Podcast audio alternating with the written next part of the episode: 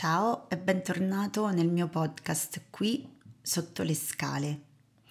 Oggi ti racconto qualcosa sugli alleati nelle fiabe.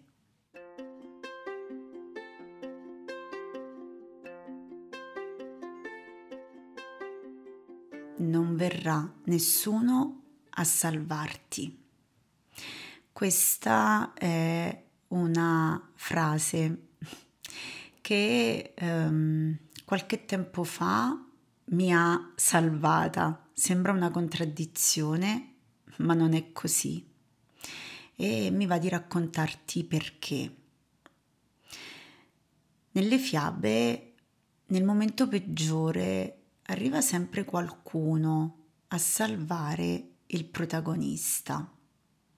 C'è sempre un oggetto magico, una fata, una bacchetta, una pozione.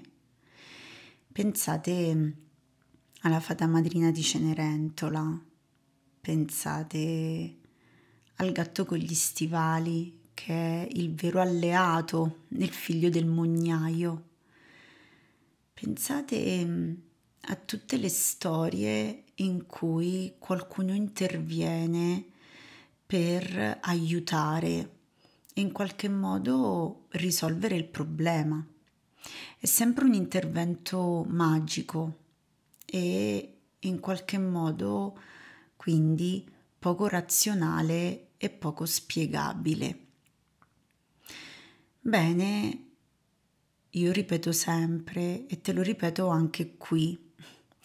Nelle fiabe niente va interpretato come intervento esterno, ma la fiaba racconta un processo di problem solving attraverso le nostre parti interiori. La fiaba ti dice, sei tu che crei il problema e sei tu che puoi risolverlo attingendo alle tue risorse interne. Come siamo noi i peggiori nemici di noi stessi quando ci boicottiamo, quando non facciamo il tifo per noi, quando in qualche modo ci siamo davvero nemici in quello che facciamo, così possiamo essere i migliori alleati di noi stessi. E um, è importante però comprendere che il risveglio dell'alleato è qualcosa che ha a che fare appunto con noi e non con l'esterno. L'alleato è quella parte interna che in qualche modo, grazie a delle risorse che hanno a che fare con l'intuizione soprattutto. L'intuizione è la nostra capacità di attingere a soluzioni nuove e impensate. Ebbene, questa parte riesce a trovare soluzioni ehm, nuove a problemi che pensavamo irrisolvibili. La nostra parte alleata interna, ci dicono le fiabe, si risveglia nei momenti peggiori, cioè quando siamo lì lì per arrenderci e per dire che non ce la facciamo. Quante volte ti è successo di trovarti in situazioni davvero faticose in cui ti sei detto stavolta non ce la faccio, è la fine, e invece poi in qualche modo qualcosa si è risvegliato in te e tu hai trovato un modo tutto tuo di gestire quella situazione. Ecco, um, questo è ciò che ci accade e per questo la fiaba mette la figura dell'alleato o della risoluzione magica proprio nel momento in cui il protagonista sembra finito la fine sembra preannunciata. Perché allora non verrà nessuno a salvarti? Perché è molto importante l'atteggiamento con cui noi ci poniamo quando le cose si fanno difficili. E, e, portare quindi la narrazione della fiaba all'interno di noi per capire qual è il modo corretto per far sì che la nostra parte alleata si risvegli il prima possibile. Il modo corretto non è quello di cercare che qualcuno venga da fuori a salvarci.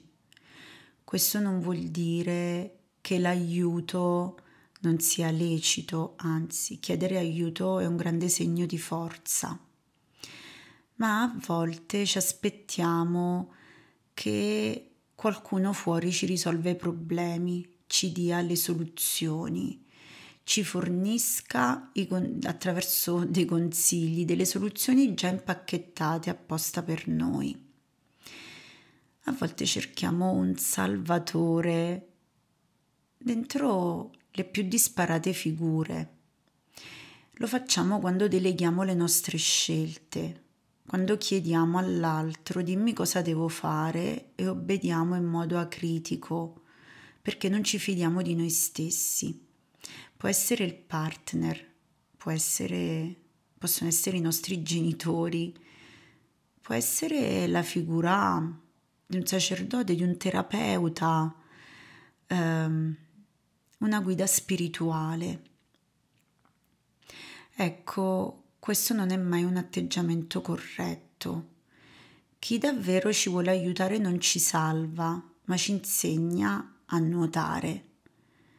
Questo significa che è importante che partiamo dalla, dal punto fermo, che non cerchiamo qualcuno che ci salvi, ma qualcuno che ci aiuti a vedere meglio la strada, a scoprire se ci sono strategie che possiamo attuare, ma poi siamo noi i responsabili della nostra felicità e delegare a qualcuno la nostra salvezza non è mai una buona idea perché ci convinceremo di non potercela fare da soli anche le volte successive e non avremo la possibilità di attingere ad una fonte interna infinita di risorse che ognuno di noi ha. Ognuno ha la sua fonte speciale, unica, e nessuna fonte è giusta o sbagliata, ma ognuno ha la sua.